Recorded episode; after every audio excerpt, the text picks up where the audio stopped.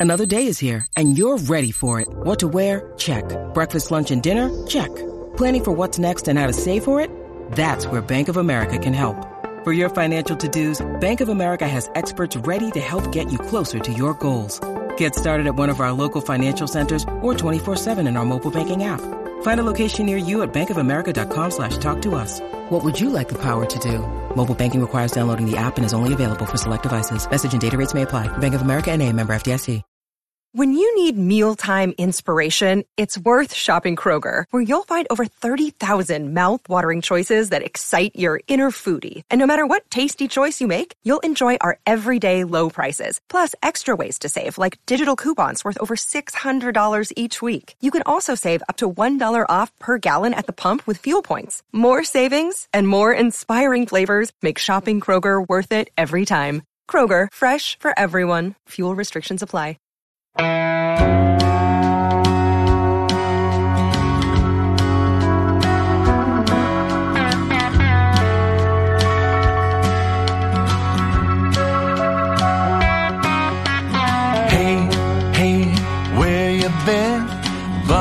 Talk is about to begin. Hey, hey, hey, come on in. Welcome back to Buckeye Talk. It's your game preview for Ohio State, Wisconsin on Saturday night in the shoe. Doug Lesmerises, Stephen Means, and Nathan Baird.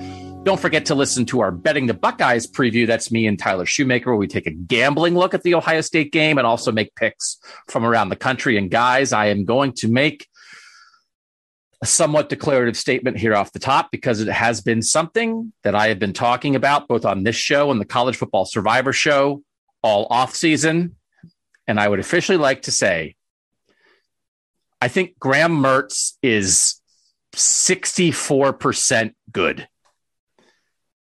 All offseason, I said, what if That's a Graham Mertz? Well, no, no, no. That's no, that's more like, well, You're talking about the, just the balance, the good bad balance. If you that, grade that is a him, D. That it's is a D. It's and it's a low D. It's not even like I'm flirting with a C. Okay. It's a D. That- I meant that to sound good. Here's your, yeah, here, congratulations, 64%. That's not, I was thinking of it more in terms of like completion percentages, whatever. So it is one of those things. If it's a baseball player and you're hitting 333, you got a 33% on the test.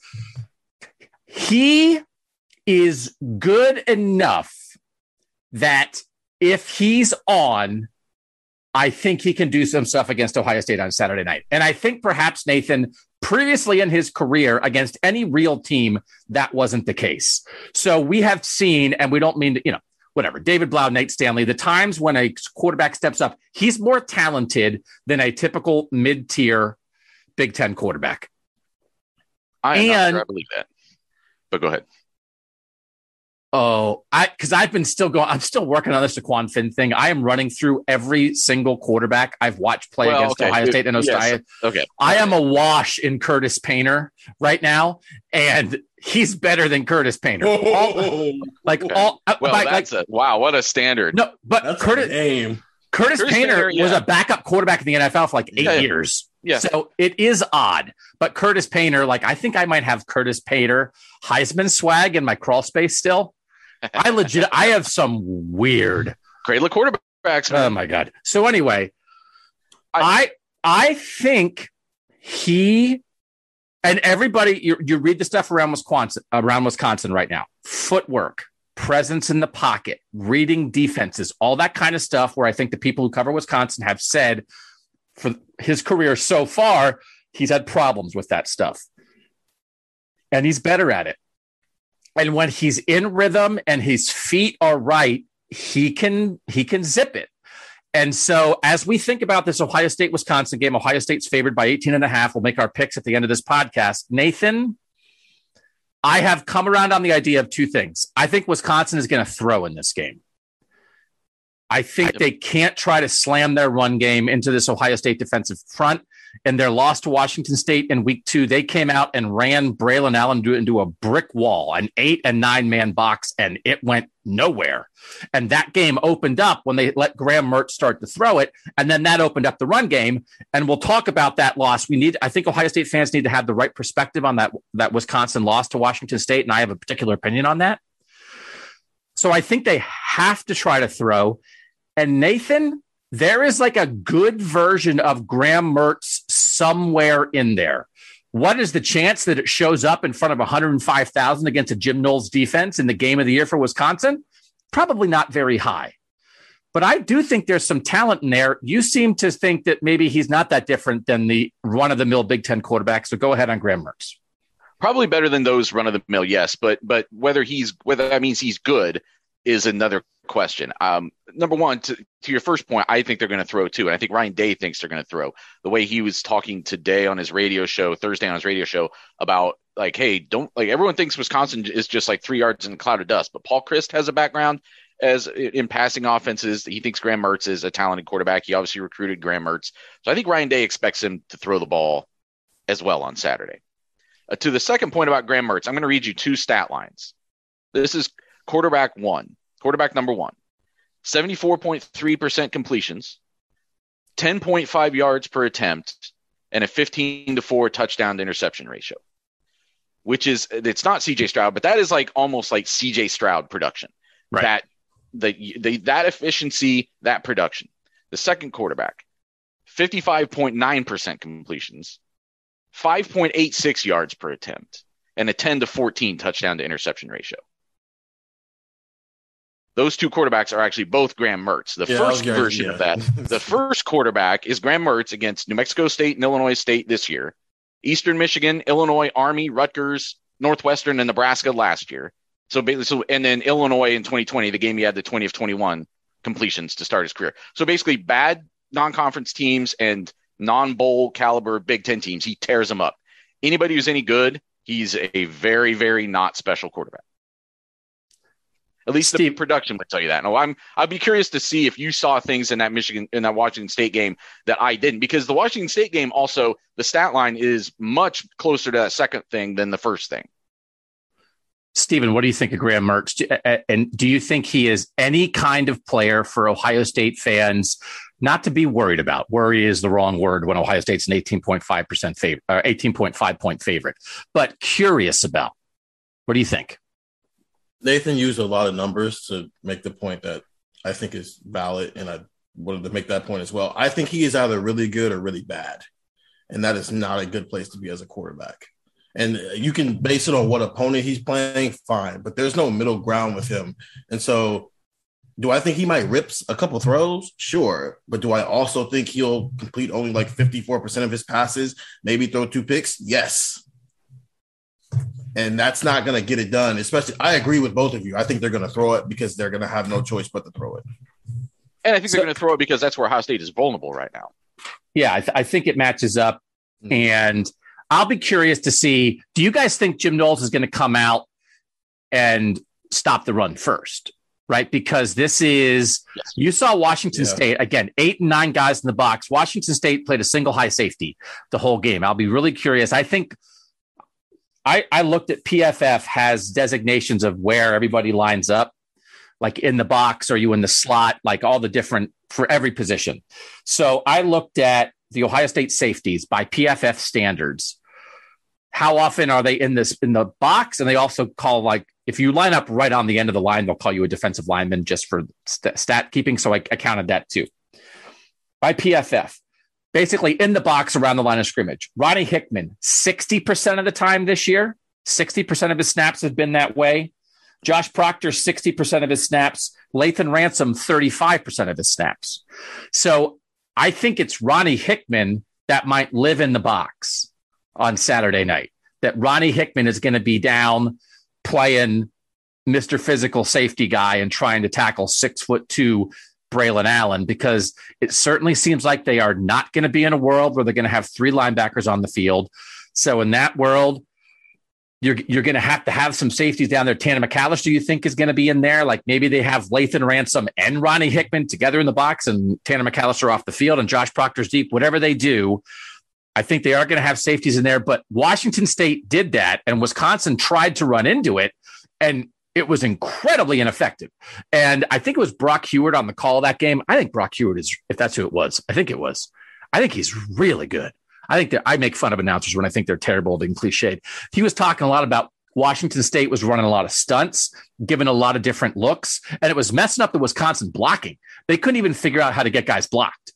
So I could see Jim Knowles, Jack Sawyer's moving around. Here comes a guy down. Now they're, and Jim Knowles does something where by emphasizing stopping the run, dedicating personnel to that, and then trying to throw off the blocking scheme, Wisconsin can't get anything going. And then they finally got Braylon Allen going a little bit, Nathan, by and listen, there's there's two tight ends on the field 80% of the time. Yeah. For, I mean, it is, it is, it is absolutely their base set. But they can have the two tight ends and be spread out. When they're super compact, you know, there's a lot of snaps early on in that game where they have eight guys in the line of scrimmage. You know, they're practically in 13 personnel with a quarterback, a tailback, and one receiver out wide. And then when they were that compacted, they did nothing. They ran it, and we're talking about Washington State in week two because the other two opponents Wisconsin played are middle school teams, and it's not worth talking about. When they spread it out, that's when Braylon Allen got going.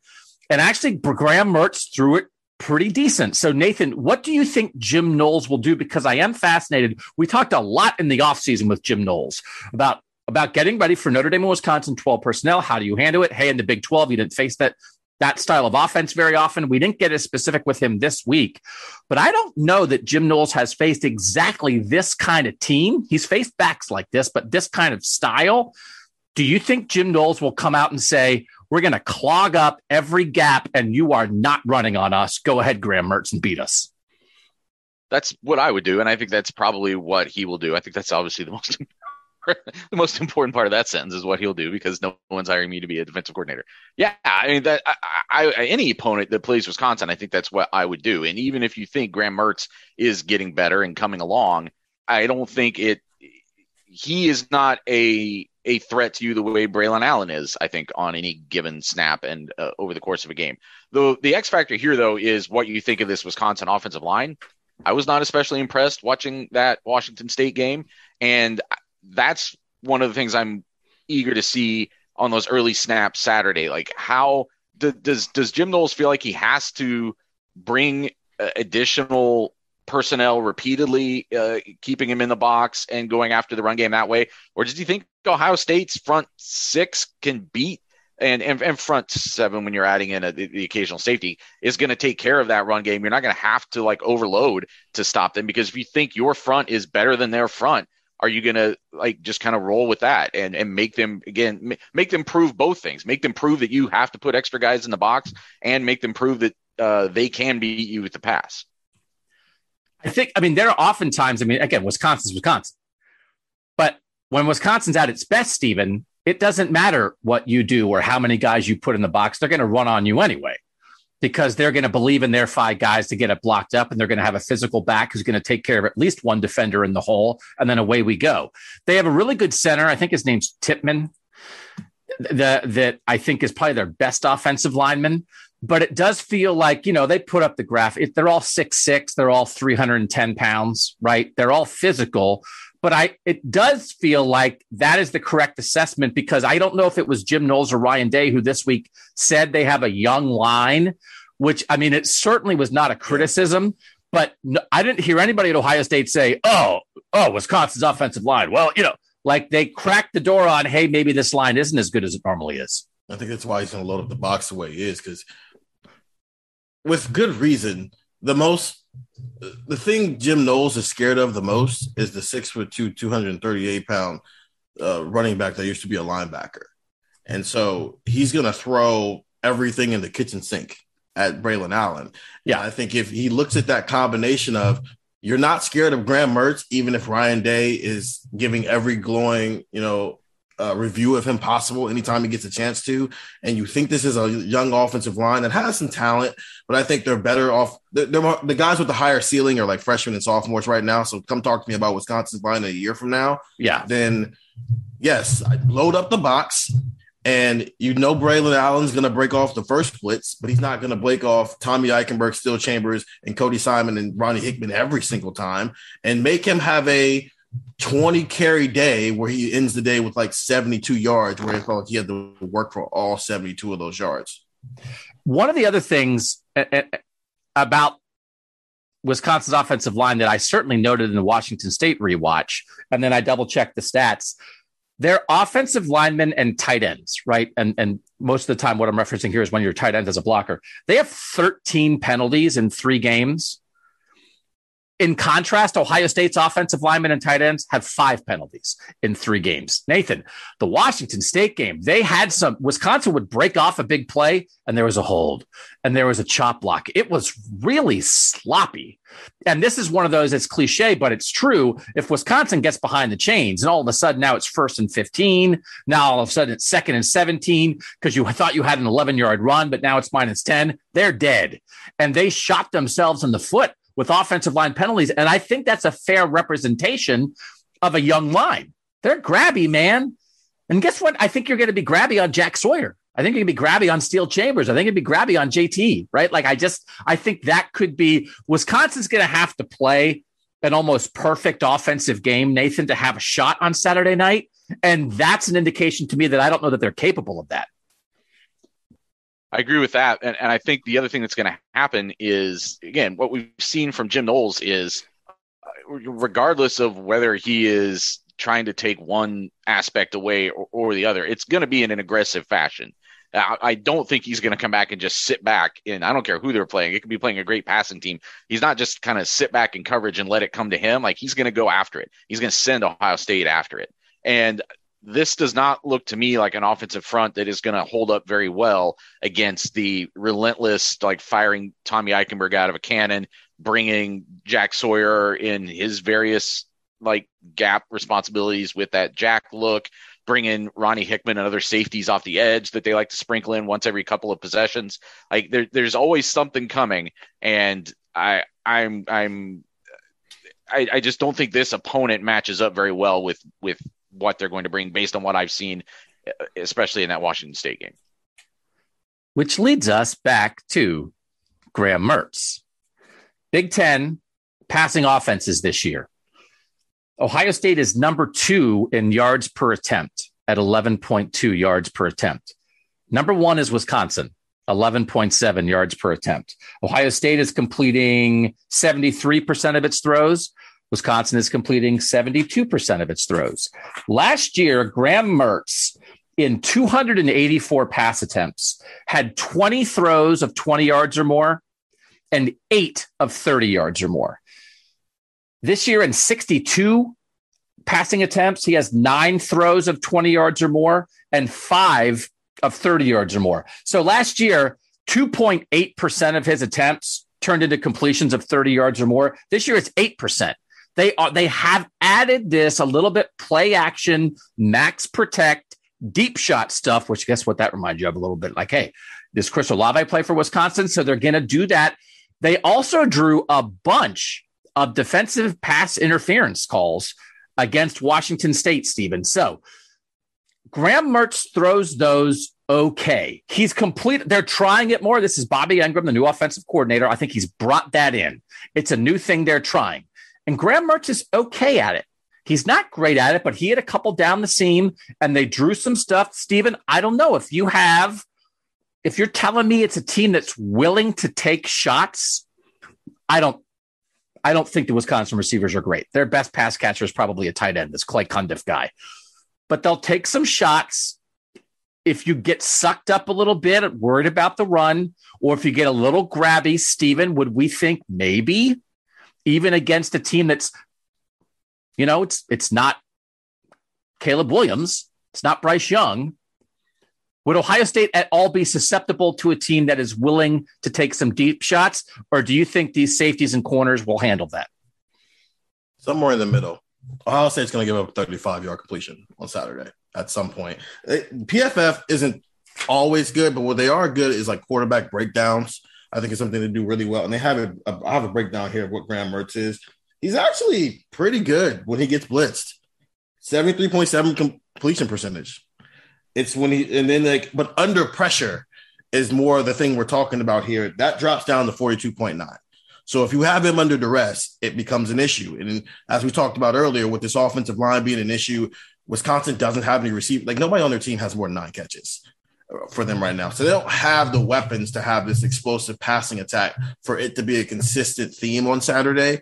But yeah, just because of what we've seen from Ohio State's corners, especially if they're in any way not 100% healthy, which they're not going to be because they're already missing Jordan Hancock. So if you're even more compromised because Cam Brown or Denzel Burke's got something going on, then yeah, Ohio State's going to give up a 30 yard uh, completion at some point, whether it's a touchdown or not.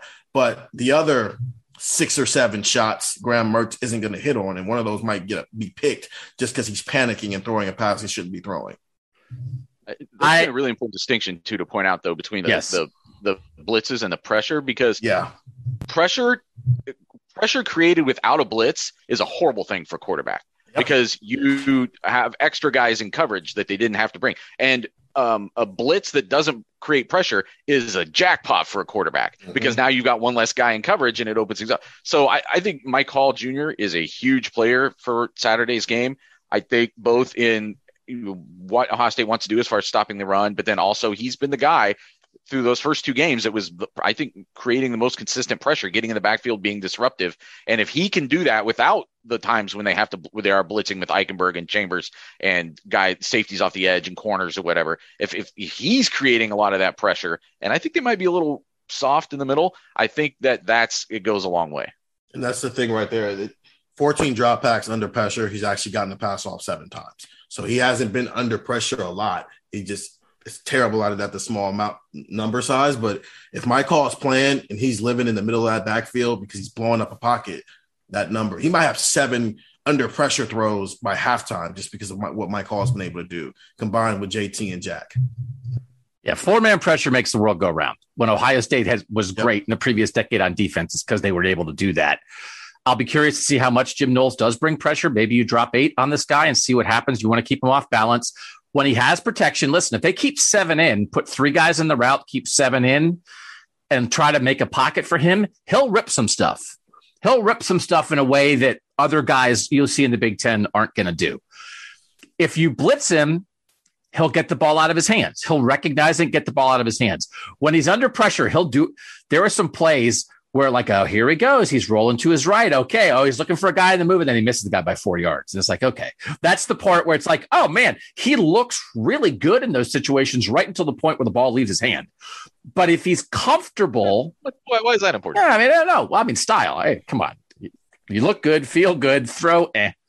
So that is it, right? Normal pressure when he has to try to create, it's not, there's not a lot there. Yeah, like he'll run a tiny little bit.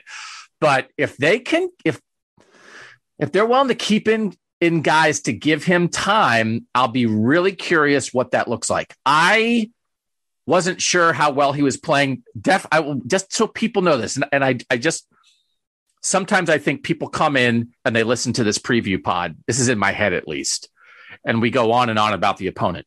We talk about Ohio State like the other four podcasts year round. You guys know the deal with Ohio State, so we're trying to inform you on this. My final takeaway on this, Nathan, as it relates to Graham Mertz, I really respect Braylon Allen, but Wisconsin has to find creative ways to get him loose. And I, again, I think that's not by having an eight man line of scrimmage with three tight ends all lined up tight. They've got to spread it out. They've got to throw it effectively, spread it out, and then let him get wide. I respect Braylon Allen. And in the end, Nathan, I respect Graham Mertz more than maybe I thought I did, given the fact that they started two and one and had this awful Washington State loss. Because when conditions are right, he looks good. It's just a matter of how often against this Jim Knowles defense with a good front four can they create the right conditions for him to succeed. And that is going to be strategy with Bobby Engram and Paul Chryst about how are you going to protect? And it's going to be strategy from Jim Knowles. How much do you sell out to stop the run? How much are you daring Graham Mertz to beat you? Because I'm just, I just, this game preview is often more of a, is it a warning or should you not be worried? Right. That's what I want people to come away with. Hey, I listened to Nathan and Stephen and Doug and they told us what was up. I would tell you that I think the very best of Graham Mertz has a chance to be a problem. What are the chances that you get that? I think maybe 20%. But that's where I've arrived that when he looks good, Nathan, he looks good. I think you and I are actually pretty not that far apart on this, but the way I would more likely say it is I expect Graham Mertz, as we said up front, I think they're going to come out and throw it. I think they can have some success there because of where Ohio State is personnel wise right now. Either if ever, not everybody can play in that cornerback group, or just the way they are playing right now lends himself to being attacked right now. So I think they'll be, be they're going to be able to produce. I think he's going to put up yards and I think maybe even points, but I don't think he can be efficient enough to beat Ohio State. I was looking at the time. So I, my my prop bet thing for this week is uh, whatever the it's somewhere in the 170s is his passing yardage. There were five times that Dave played good teams and he's gone over that. One was just this Washington State and he averaged 7.3 yards per attempt. The other four were games last year against Notre Dame, Penn State, and Iowa, and a game in 2020 against Northwestern, and he's under six yards per attempt in all four of those games. So he just it, it takes him a lot of attempts to get yardage with this yeah. offense. And if they do that, if it takes that again, if he's having to drop back like 40 times, but he's only like getting into like less than 250 yards, that's an Ohio State win. It's a combination of like if you're, it's almost like he's going to get impatient and want to throw something he shouldn't throw. But then also, I think there is a, a world where that first drive is rolling. He's doing a good job. It's a quality game so far. Maybe gets into the second, maybe the third drive. But at some point, something's going to happen to take him off schedule and it takes him out of it. And he never really recovered. He seems like that type of quarterback where it's like, it's all, it's that, you know, what did Mike Tyson say? Everybody has a plan until you get punched in the mouth. You know, it's almost like when he gets punched in the mouth, maybe whether it's a sack or just he got under duress, that it kind of rattles him the rest of the game. That's my vibe I get from him a lot of the time. So, so I will say this, and of course we have to look back statistically. We have to. We have a small data size. You have to look at previous years. If Graham Mertz at all resembles the previous Graham Mertz that those stats apply to, that those vibes apply to, Wisconsin's dead. And that was the whole thing for this Wisconsin season: is does Graham Mertz make a leap or not? and reading the people who cover the team, and and maybe they are leaning towards favorable coverage, coverage just like the Ohio State beat does. It feels like people think he has made at least a partial leap. And so that is one of those where, yes, I think he has a reputation of not doing well against better teams. I don't know if that's still applicable. I thought he played pretty well against Washington State. And so if it's make a leap Graham Mertz, then then maybe it's on. Then maybe it's on. I did not think he looked panicky against Washington State. I thought sometimes when he's asked to be creative under duress, he doesn't quite have it, which applies, you know, again, problem with CJ Stroud is sometimes CJ Stroud makes quarterbacking look easy. Yeah. Man, it is not easy. And CJ is just like, oh, wait, no, that so sometimes Graham Mertz, when he's under pressure, makes it look hard. But when he, again, has a pocket, it looks okay. All right. That's enough Graham Mertz. Oh my God. I listened to Buckeye Talk. I said the name Graham Mertz 76 times. When we come back, I want to say one more thing about the Wisconsin Washington State game that I think Ohio State fans need to hear, and one more thing about Paul Chryst. And then we need to talk about Wisconsin defense versus Ohio State offense next on Buckeye Talk. Doug Nathan Stephen back 614-350-3315 if you want to be a text subscriber. Here are my two things. One is that was an embarrassing, ridiculous loss by Wisconsin to Washington State in week two. They are so much better than Washington State. It blows your mind. So if it was like, oh my God, how did Wisconsin? They had three turnovers. They had 11 penalties for 106 yards. Each team so it evened out. Each team had a play where they intercepted the ball and then fumbled the ball after the interception and gave it back to the offense. Unbelievable. They gave up a huge kickoff return. The Wisconsin kicker literally had two of the worst field goal attempts I have ever seen. He had a 50 yarder that he practically kicked sideways into the stands. And then he had like a 30 yarder that they were like, was that blocked? And it was like, no, it wasn't blocked. It just was a dead duck off the foot. Awful. Penalties, turnovers, and then the, the, the Graham Mertz pick that stuck. It was in the red zone at the nine yard line on third down, they sent the guys out in a route. I think he tried to make a quick throw and like the guy wasn't looking. So he had to hold on to the ball and he got pressure and he got hit as he threw it and the ball went up in the air and they picked it. I didn't think that was like a panicky thing. It was like they got pressured. I think his first read didn't turn around for the ball. So they blew that game. So if I, my initial, I hadn't watched it. If I thought, oh, Wisconsin's not as good as I think, they lost to Washington State. It was such rank incompetence from the basic things. Like if they're not incompetent, don't hold on every running play. Try to get a field goal kicker who looks like he's better than a middle school kicker, right? Try to do those things. then that's going to be a different thing. The other thing is they should fire Paul Chryst at the end of the year and make Jim Leonhard the, the head coach. I mean, I just, I'm so, four years ago, I was like, you know who's a good coach? That Paul Chryst. It has so run its course in Madison. I am like, you just show that guy on the sideline and it's, can we do something else, please? What are we doing? And that's on him. 100 yards and penalties against Washington State, a kicker who doesn't know how to kick a football.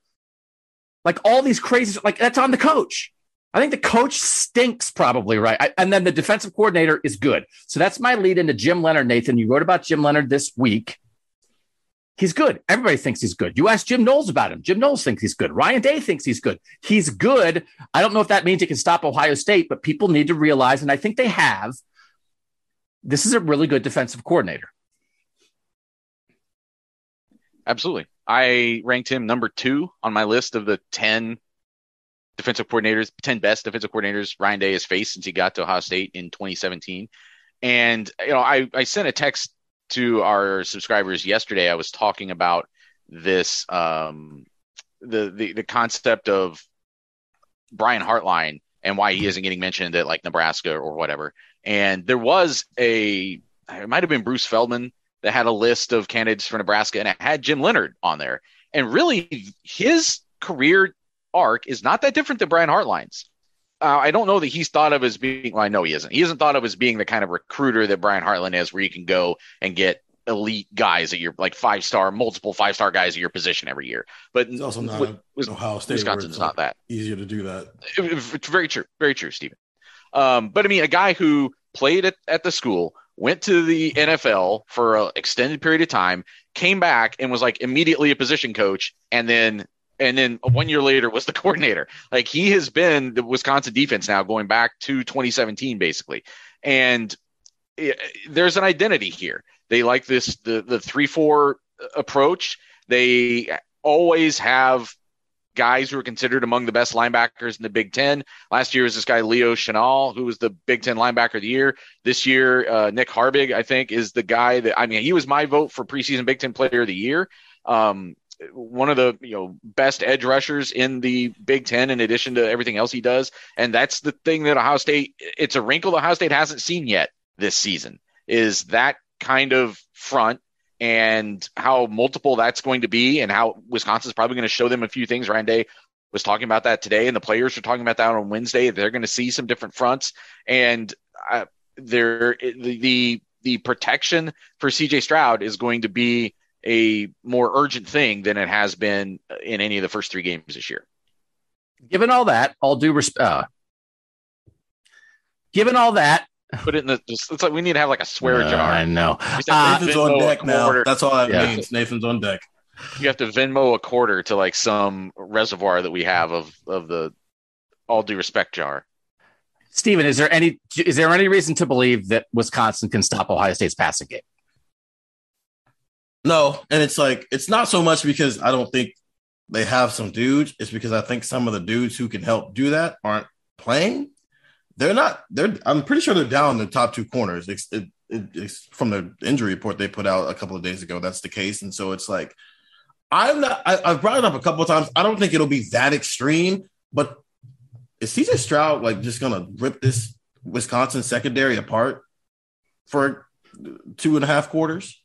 Like that's all. Like the Michigan State idea is on the table of like he finishes the night with 400 plus yards and five touchdowns just because Wisconsin isn't at full strength.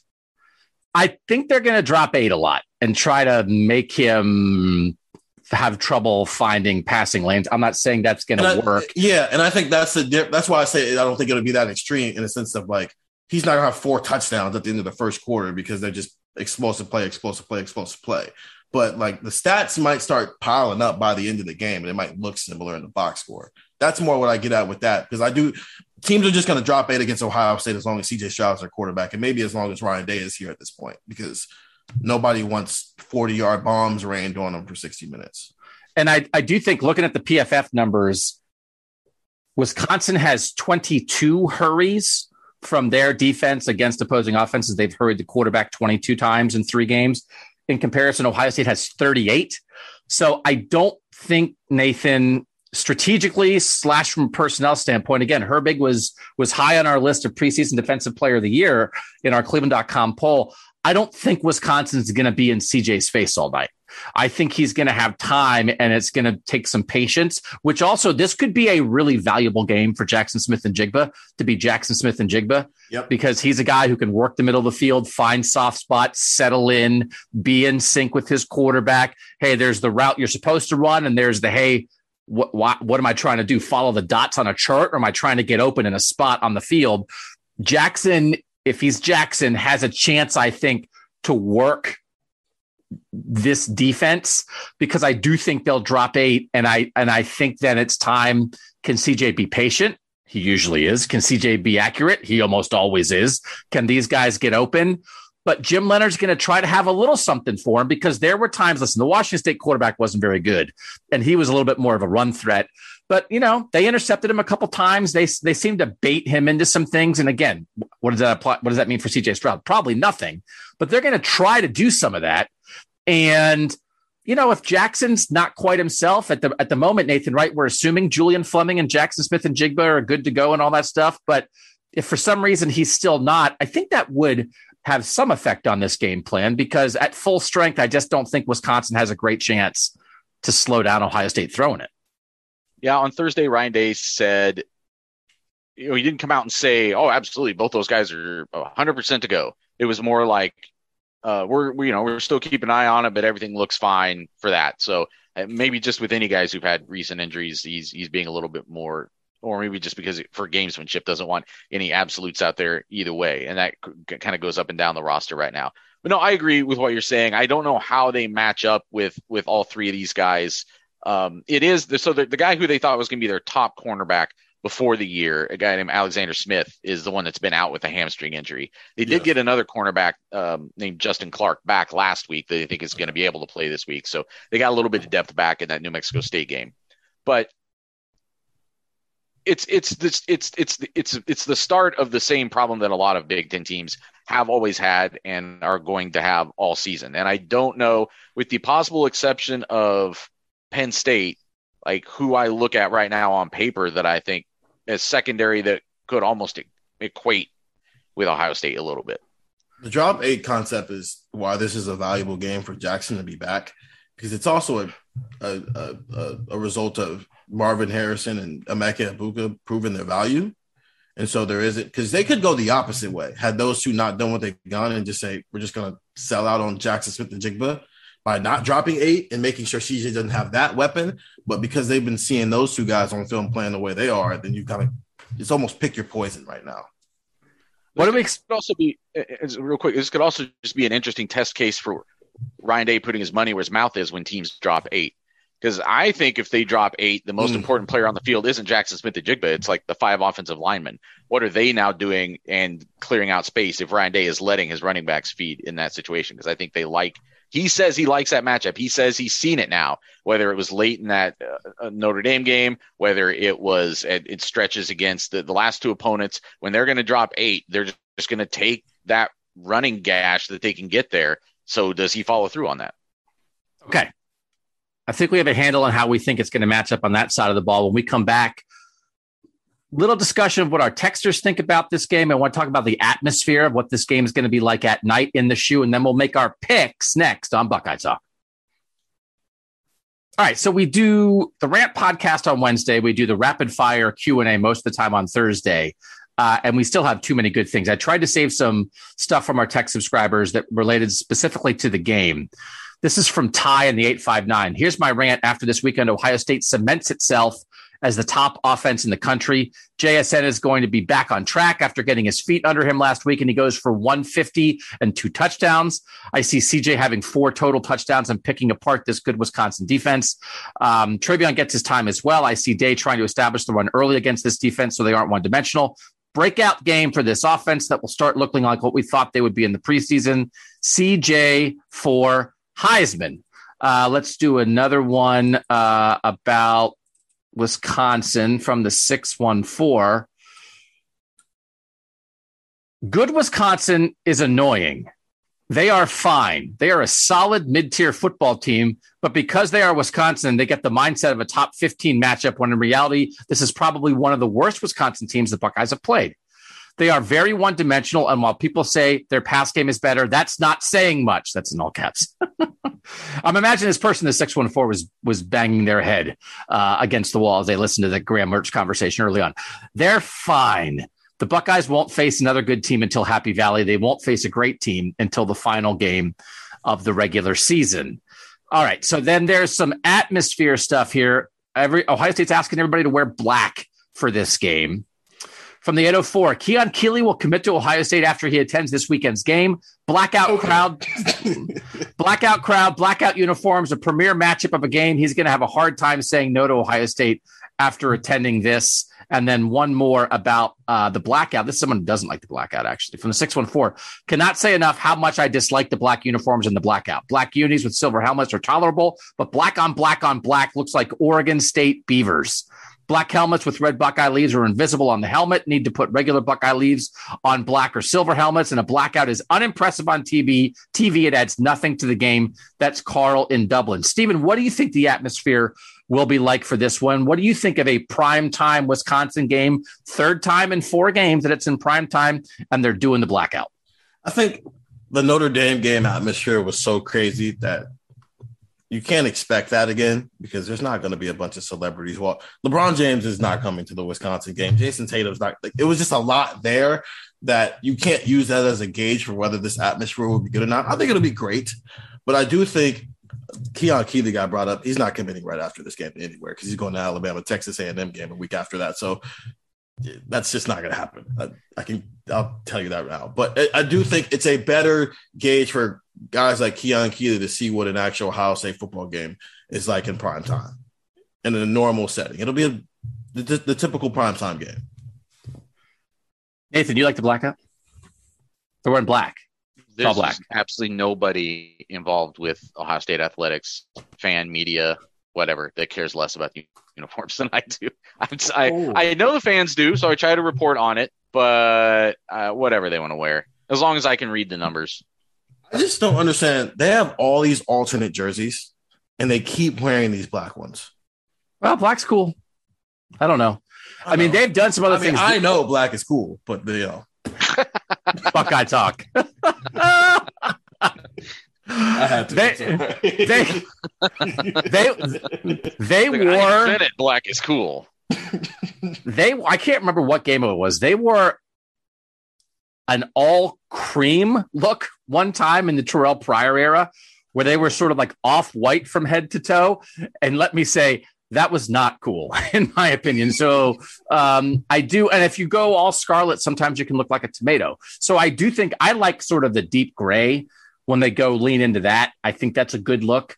Um, there, was a, there, was a, jersey they wore a lot during the Braxton Miller era where they also had the different top style of helmet where it was just like more emphasized. Yeah. Helmet stuff. And it was like green Buckeye leaves on it. I love that one. That's yeah. my favorite one. There's some, so, you know, the, the alternate uniform conversation is, is, is 15 years old. They wear them. I get it. People like it. So wear black. If you're going to the game, Ohio State wants you to wear black. Okay. Time to make our picks. 18.5 points. Ohio State is favored by. The over under is 56 and a half points. Nathan Baird, what do you have for Wisconsin and Ohio State on Saturday night? That line's been bouncing around, so I made that pick without my pick without knowing that it had come back down to 18.5. I'm going Ohio State 37, Wisconsin 19. I think Wisconsin's going to be able to put up some points, uh, but I don't know that I think that this is a game that Ohio State ever really loses control of. I just am skeptical of Wisconsin having the passing efficiency that it would need in order to truly threaten Ohio State in a game like this. And I think that Ohio State made some decisions last week, personnel wise, to be as healthy as possible for this game. And I think it could pay off, whether that's TreVeyon Henderson, who looked like he practiced in full on Wednesday, Mike Hall, down the line. I, if, if Ohio State is fully healthy for this game, I think we're going to see um, a, a better um, a better effort, especially on the defensive side, than we saw last week against Toledo. And you have put yourself right on the number with both of these. So you have Ohio State winning by 18. So by the line that we're going by as we make this, you're taking Wisconsin with the points and you're on 56 points and the over under is 56 and a half. So you're under. So you're under and taking the points with Wisconsin. Steven, what do you got? I want 41 17 Ohio State. So I'm in the same range as Nathan. I I just I, I, think Wisconsin will pull some stuff off. I think because we've seen other teams so far be able to at least pull some stuff off, getting in zone a couple times. Mm-hmm. Maybe Graham Mertz puts together a drive, but I just don't see how Wisconsin covers these wide receivers.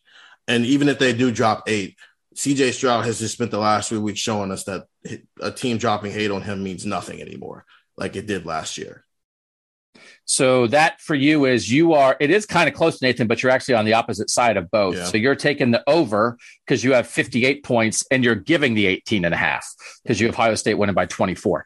I'm giving the Wisconsin offense a little more credit. I have Ohio State 42, Wisconsin 27. So that I I like the over here because I just think both offenses are going to move the ball. Um, I, I, do think Graham Mertz will play pretty well. I think there will be will be times where maybe even Graham Mertz plays plays good enough that Ohio State fans get a little bit nervous briefly, but not for all four quarters. But I don't. I think we all agree.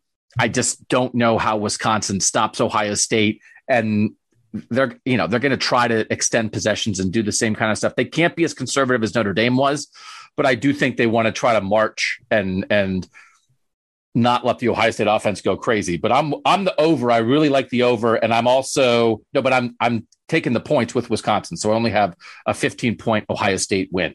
So those are our picks for Ohio State against Wisconsin on Saturday night. And there's one more thing I want to talk about. Denzel Burke, when you guys went to practice on Wednesday night, Stephen, he wasn't practicing, and we got an explanation for that. But do we think well, let's give the facts of the matter first for people who don't know it. What do we know, Stephen? So the facts are I was sitting in the Woody waiting on them to let us in so we could do player interviews on Wednesday evening when Denzel Burke gets dropped off at the door that we usually go into, not necessarily the door that the players and the coaches typically go into. So that side door closer to the parking lot. And he's got some food, he's got a drink, and like it doesn't look like a dude who was like running late for practice. He was just kind of making his way into the building. And I'm like, oh, that's Denzel Burke. Apparently, he wasn't at practice today. So then, obviously, once you get to the Woody, I start talking to some people, try to figure out why their quote unquote best corner was like not at practice and not even in present, let alone practicing. And the the quote I will give is he's good. They knew he was at. They, they knew he wasn't going to be there. Um, it's nothing too big. It's nothing crazy, but like they knew he wasn't going to be there. It was excused, and they, he should be fine for Saturday.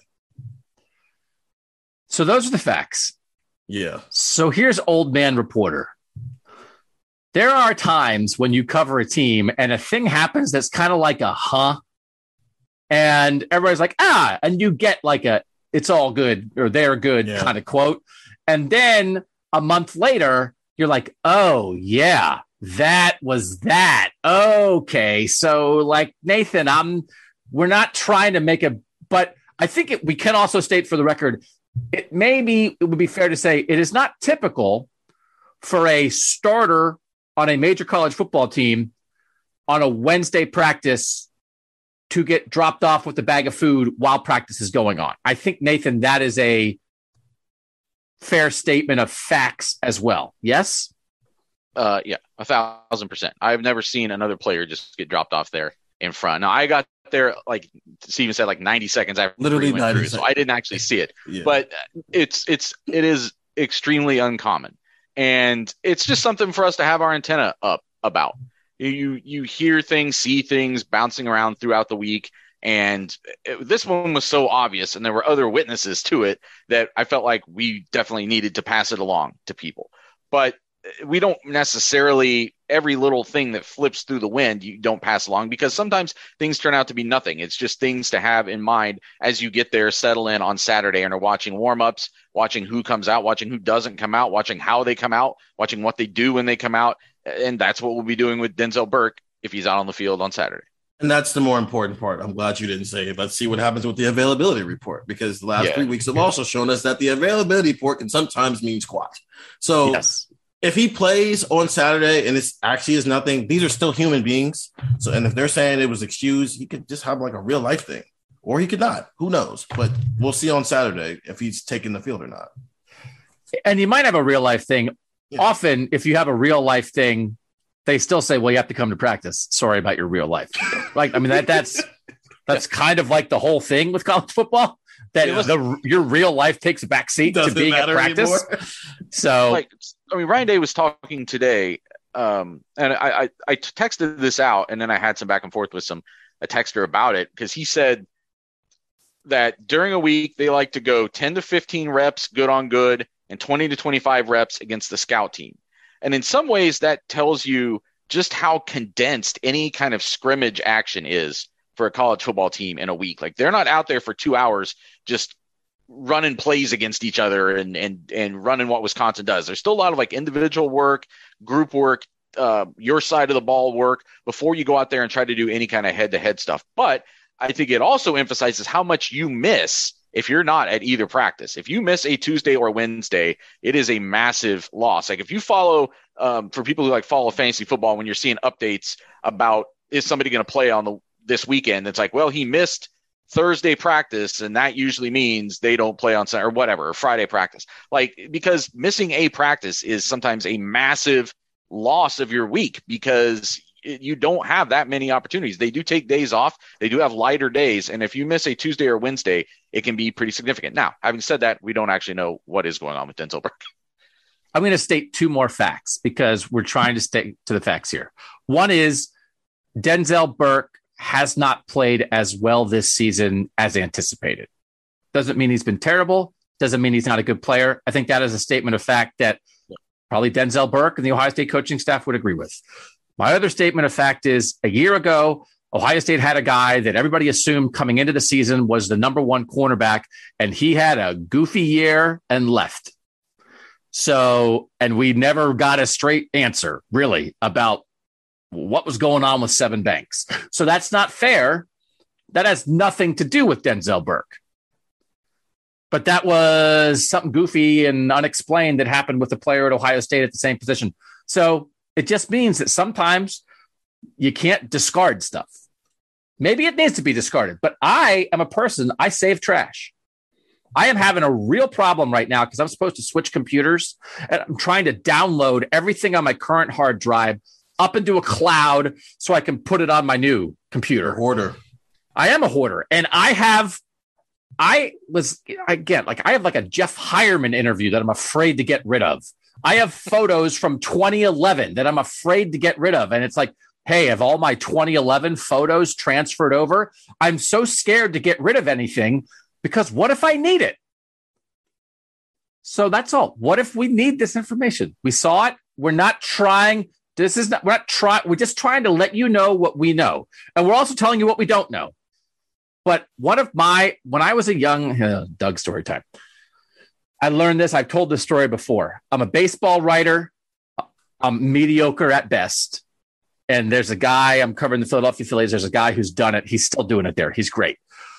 And during a game, a player hits a home run. And instead of walking down the steps in the dugout where you always walk down after a home run, where the manager stands, he walks to the middle of the dugout and walks down the other set of steps. And it's like, I don't know. You walk down a set of steps. What are you going to do? It's like, ah, is that nothing? I don't know. It's a set of steps. What is it? He didn't want to walk past the manager because he hated the manager. And that was the beginning of it. And I was like, I don't know. I'm getting a Diet Coke. What am I doing? And this other guy was like, oh, he didn't walk down the steps. And I always think about that. TV didn't show it, right? Nobody, but the guy who knew what was up took it as a sign and he was right. So sometimes the signs mean nothing. But sometimes, but just it, it might mean nothing, but put it in your pocket anyway, just in case. That's all. That's all. Nathan. I just want to throw in one other piece of detail, and we kind of brushed past this, I think, when we were talking about um, things earlier in the week. But Jim Knowles was asked about Burke again this week, and he was talking about, you know, he's serious about his craft, comes in early, works with the, the coaches, does the right things. And he, this was the quote he said: "I've said before, it's life on an life on an island is difficult, and particularly at the Ohio State with all the attention." That was something Jim Knowles said about Denzel Burke earlier this week. I think, which is a indication of Denzel Burke is struggling at like the worst possible time to struggle because nobody else is struggling. So there's been a lot yeah. of stories written by all 500 people who cover this beat about how Denzel Burke isn't playing very well. And I think I, I I've had that in the back of my mind since he said it on Tuesday. I've had that in the back of my mind of how is that getting addressed and handled behind the scenes that is he is is burke reading too much of that stuff? Or is i mean it's not really his fault because it's being thrown in his face. Like i said we're all writing it. But it's it that is a aspect of this that's happening right now with this team.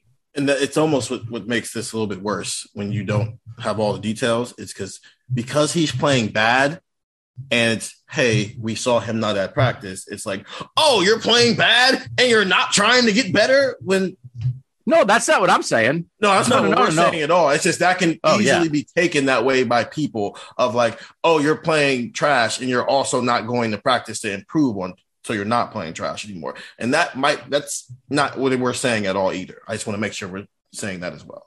But if but if CJ Stroud or Marvin Harrison Jr. or Paris if, they, if, if I saw Marvin Harrison Jr it had just been like, oh, Marvin Harrison's like just taking some time. Like it wouldn't have the same reaction from fans that Denzel yeah. Burke is getting because he's playing like, bad.